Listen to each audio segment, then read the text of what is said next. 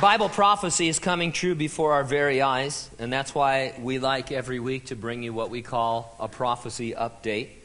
It's our way of showing you how news and trends in the world corroborate centuries old Bible prophecies.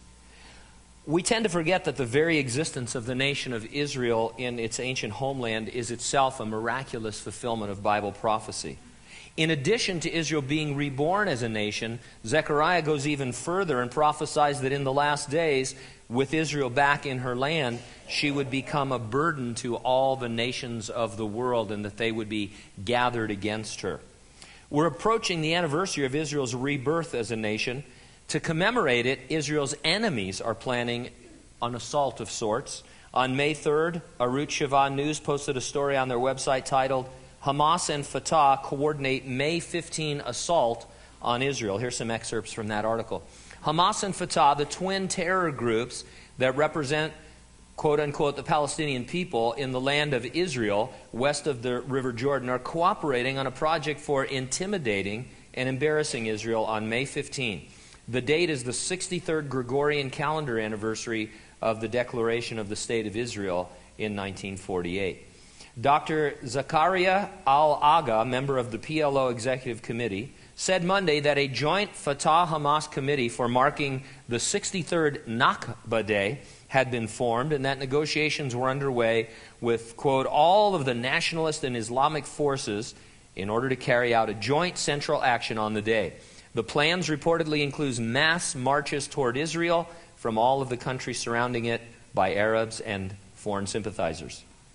Nakba, or disaster, is what the Palestinian Authority Arabs call the establishment of the Jewish state, which occupies, uh, which occurred, excuse me, despite a concerted Arab attempt to kill all the Jews in Israel. An internet campaign dubs the event the Third Intifada, or the Third Uprising. Then on April 30th, the same news outlet reported the following a new illustrated map presented by the pro Israel Americans for a Safe Israel shows that a Hamas Fatah controlled Palestinian Authority state, with or without all the borders they demand, would leave all of what would remain of Israel within missile range. A Hamas Fatah state would allow the Hamas terrorist organization, whose stated charter is the destruction of Israel, to deploy Iranian and Syrian supplied missiles near all Israel urban centers. Israel has been almost totally unified in its horror of the idea of Hamas being part of the Palestinian Authority. Even before the unity of the two organizations, there was fear of a Hamas takeover in the Palestinian Authority's Judea and Samaria areas, as happened in Gaza. The Obama administration has only stated that it is, quote, studying the new agreement, while former U.S. President Jimmy Carter said he thinks it's a great idea.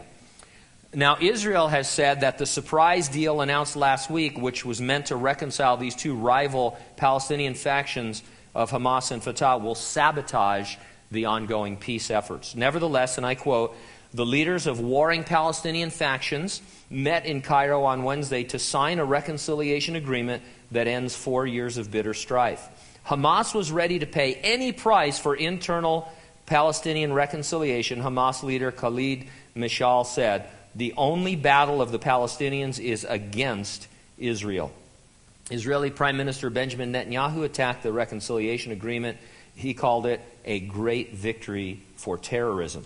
Now, these issues surrounding Israel are absolutely what you would expect from reading the prophecies in the Bible. You'd expect that Israel would be a nation again in the last days against all odds, but further, that the nations of the world would be gathered against her in a perplexing uh, array of trying to figure out exactly what to do. And so it is prophecy unfolding before our very eyes.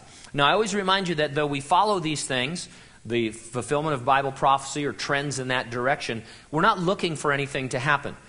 Jesus said that he would come and resurrect and rapture the church as a signless, imminent event. In other words, nothing has to happen first and it could happen at any moment. And so we're excited as we read the Bible to see that we're definitely living in the last days and time is growing short, but every day and every moment of every day, we should be looking up, expecting the return of the Lord. The question that people need to ask themselves is Am I rapture ready? If not, get ready and stay ready and keep looking up because, ready or not, Jesus is coming.